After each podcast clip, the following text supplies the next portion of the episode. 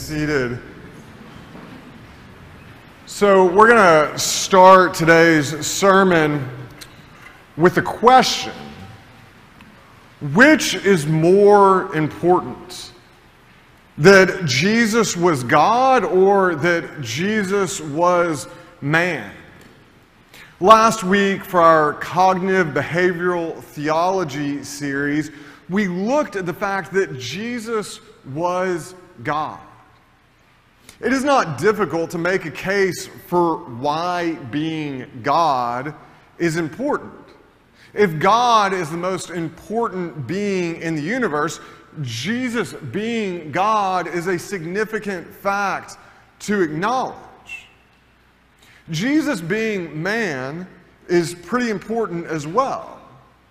From our perspective as humans, it is actually just as important as the fact Jesus is God. Throughout the Old Testament, God makes a series of covenants with various Old Testament figures.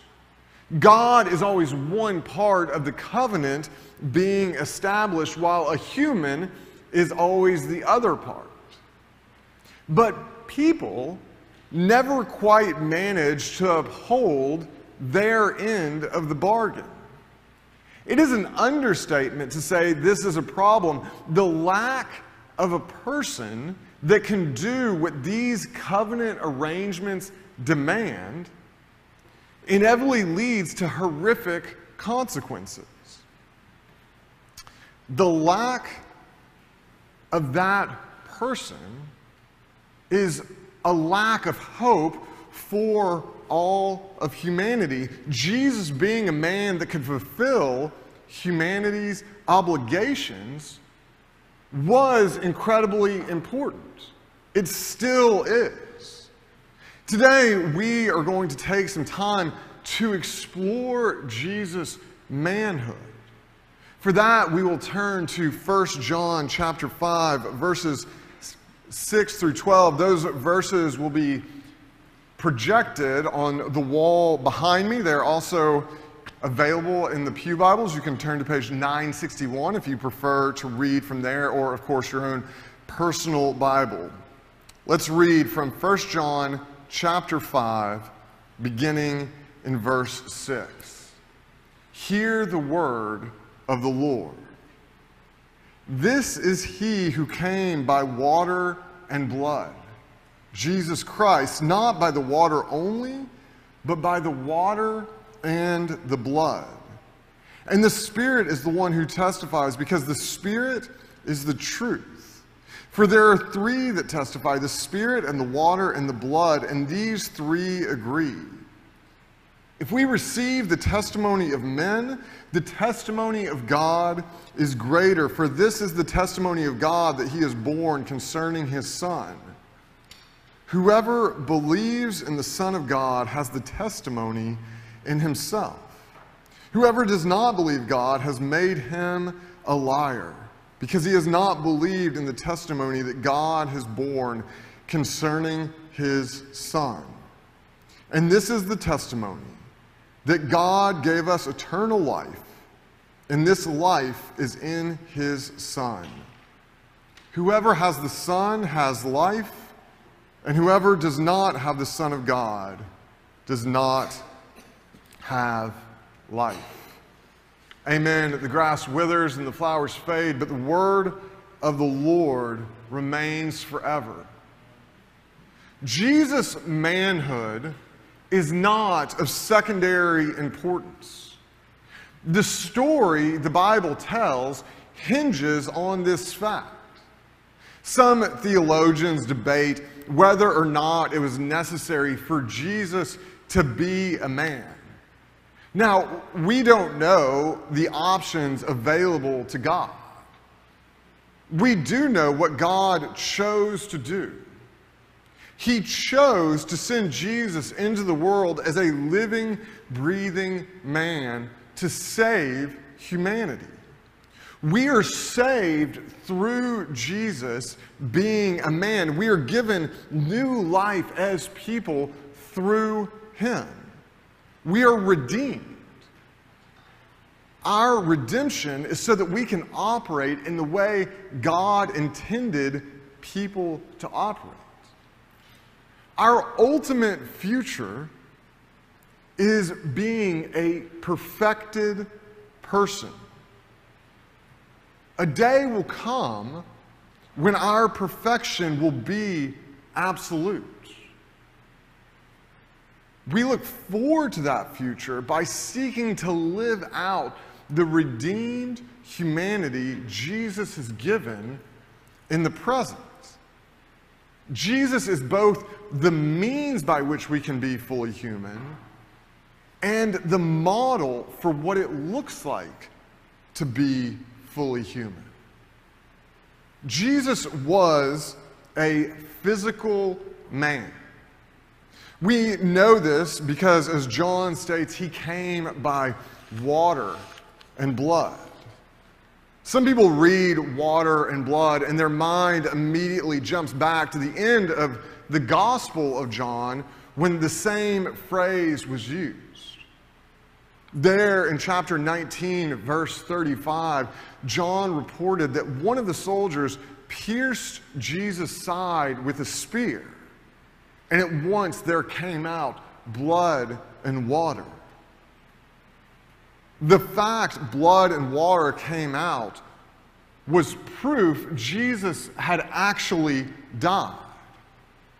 To physically die, you must be physically alive. There were those in the years following Jesus' time on earth that denied Jesus was ever a true physical man.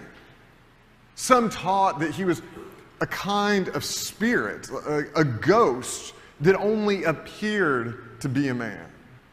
There were others, followers of a popular teacher named Cerinthus, that said Jesus had been a physical man, but not always God.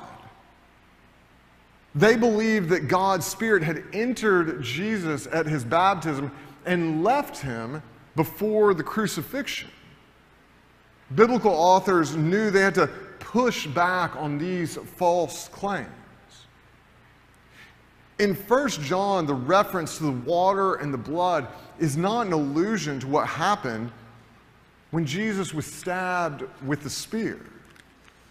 The best reading is that the text is referring to Jesus' baptism and crucifixion.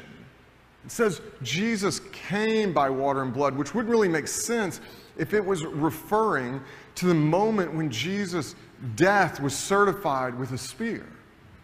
John Stott, the deceased Bible scholar and, and pastor and theologian, explains, he writes, we need, therefore, to find an interpretation of the phrase which makes water and blood both historical experiences through which Jesus passed and witnesses, in some sense, to his divine human person. Water refers to the baptism of Jesus, at which he was declared the Son and commissioned and empowered for his work, and blood to his death, in which his work was finished.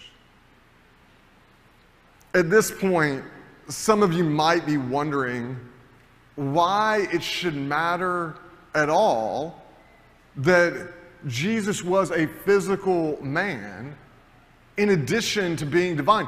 Why is this important? One reason it matters a fair bit is because it is important to God that we know this was the case. However, our understanding of why Jesus being man is important can extend past a simple because I told you so. Jesus' physical embodiment as a man has a host of implications for us. The book of Hebrews points out Jesus being man means he can sympathize with our experiences. Jesus knows what it means to hunger and thirst, not just for righteousness, but for bread and water. There's an old proverb that says, Don't judge a man until you have walked a mile in his shoes. Jesus has walked a mile in our shoes. No other religion in the world teaches that God would align himself so closely with man. Muslims would find the very idea offensive. In their minds, God is distant from his creation, righteous and holy, but lacking in love and care. The fact Jesus took on flesh means the created world is not in itself purely evil. In the ancient world, there were those that thought all of physical existence was irredeemably bad. Their goal was to separate themselves as much as possible from the physical world. They wanted to be purely spiritual. This way of thinking is a recurring pitfall that people seeking religious enlightenment fall into.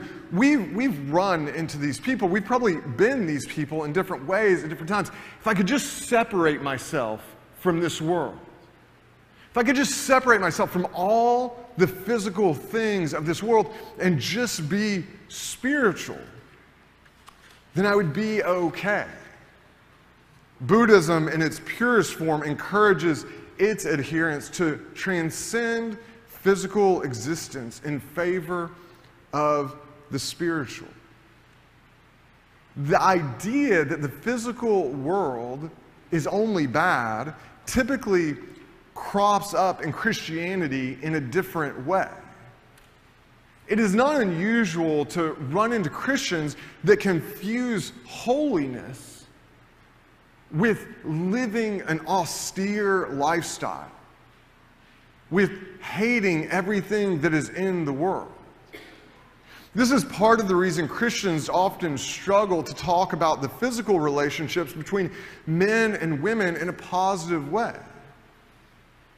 God has given us the physical world to enjoy. We should certainly be wary of doing so to excess, but some people have a flawed religious conviction that enjoying it at all is inherently sinful. The wrongness of our interactions with the world is a spiritual problem. It's a product of our hearts.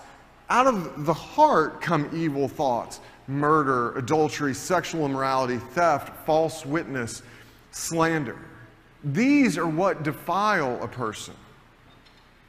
If our hearts were pure, we could exist in this world without sinning. Jesus' heart was pure.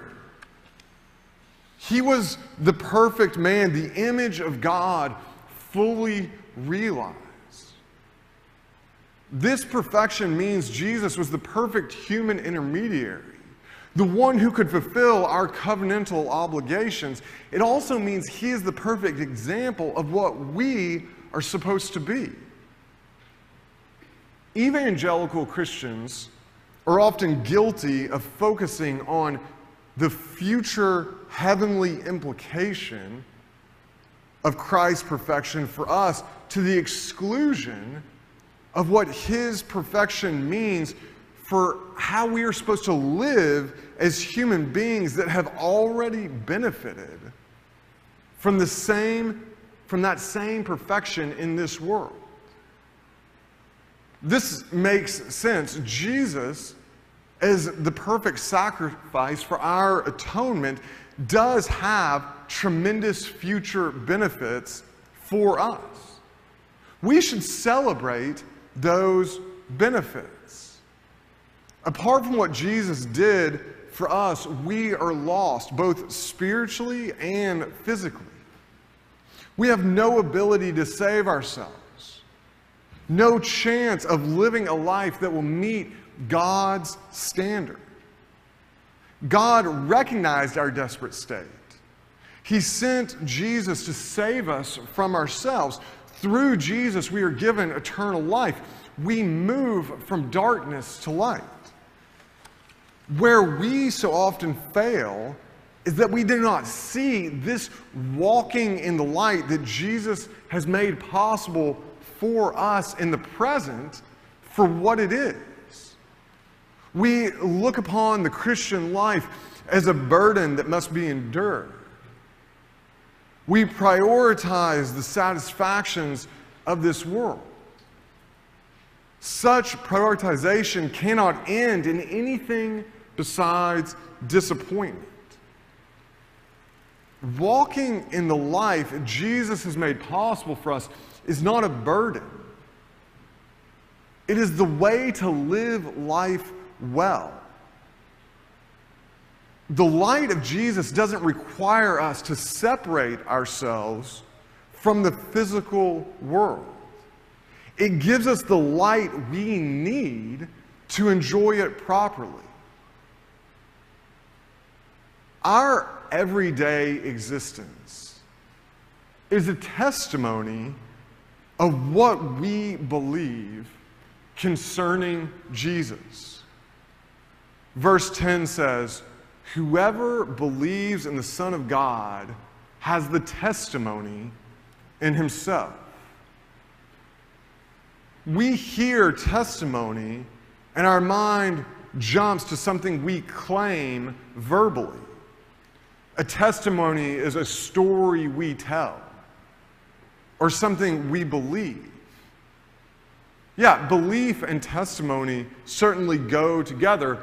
What we believe is important. It is not possible to be a Christian while ignoring what the Bible has to say about who Jesus is. The facts laid out in Scripture are fundamental to the whole enterprise of Christianity. John is not just referring to intellectual agreement, though. He makes clear in verse 11 what the testimony is.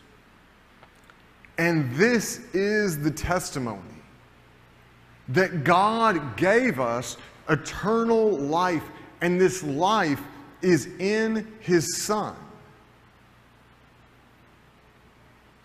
The testimony of eternal life in Christ is inseparable from what it means to be a Christian.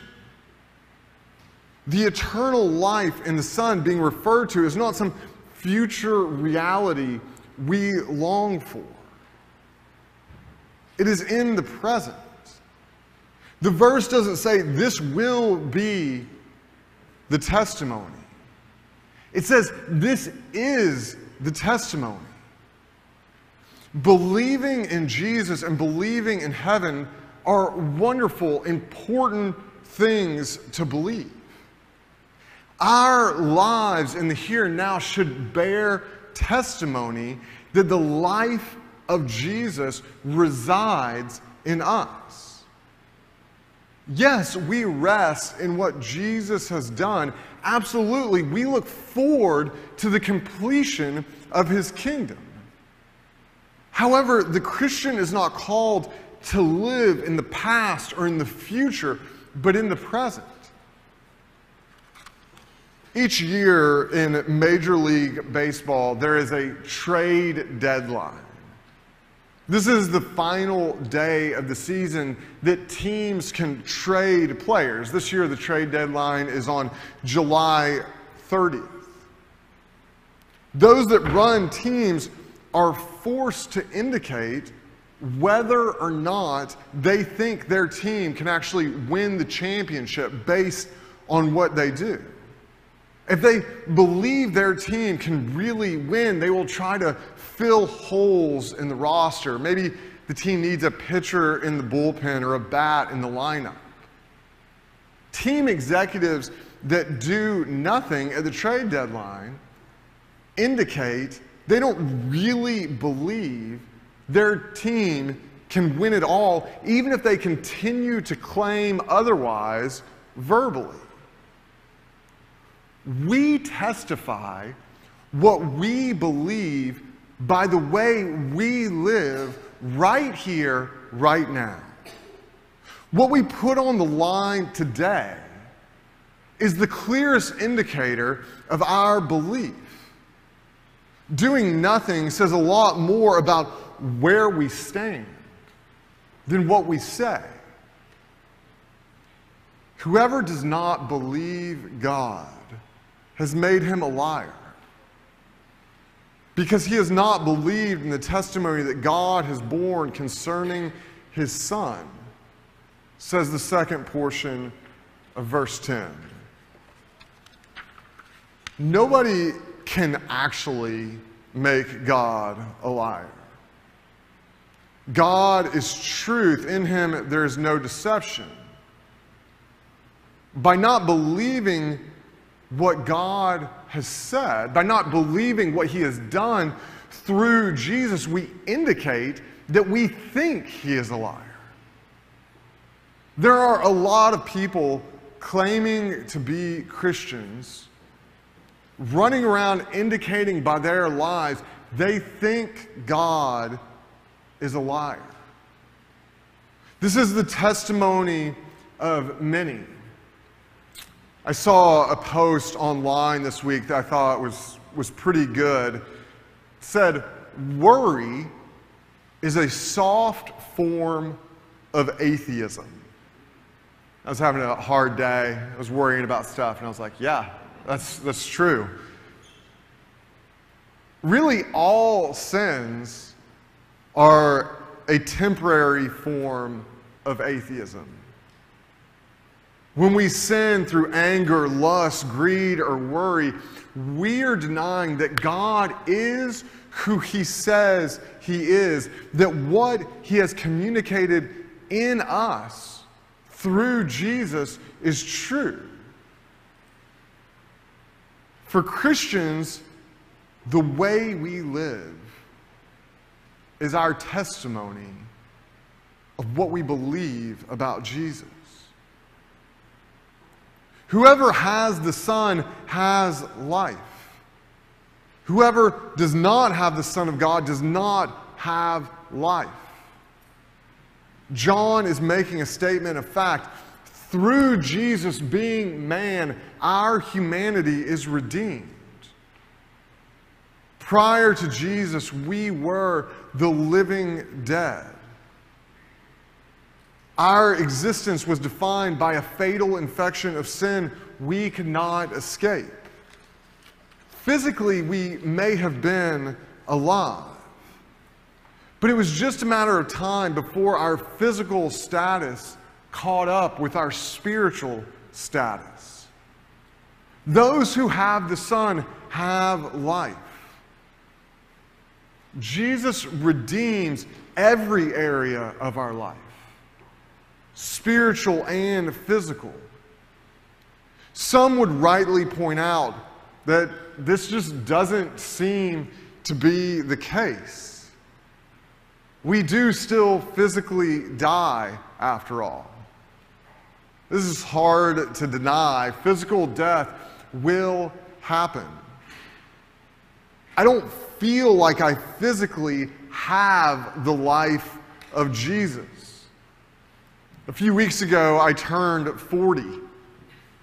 I know to some of you that sounds very young, but when you hit 40, and those of you that are way past this may remember this, you can feel your body start to break down right? Just get ready, those of you that aren't there yet. It, it's really surprising when it happens. I sleep on my shoulder and I wake up, I'm like, what, what happened there? I get tired easier. For some reason, my body has decided it would be helpful if I had hair on my ears. I don't know what this is supposed to benefit, but it's a thing. The present physical decline we experience is only temporary, though. The effects of sin and the curse may still be ravaging my physical body, but their impact is transient. Just as Jesus is renewing me spiritually, he is preparing a new physical body for me. A day is coming when my physical shortcomings will no longer be present. The spiritual life I have in the Son is the first installment of a human experience that will include a perfected body and soul. Paul explains the life that Jesus is unfolding in us physically in 1 Corinthians. He says, What is sown is imperishable, what is raised is imperishable. It is sown in dishonor. It is raised in glory. It is sown in weakness. It is raised in power. It is sown a natural body. It is raised a spiritual body. A few verses later, he adds, As was the man of dust, so also are those who are of the dust.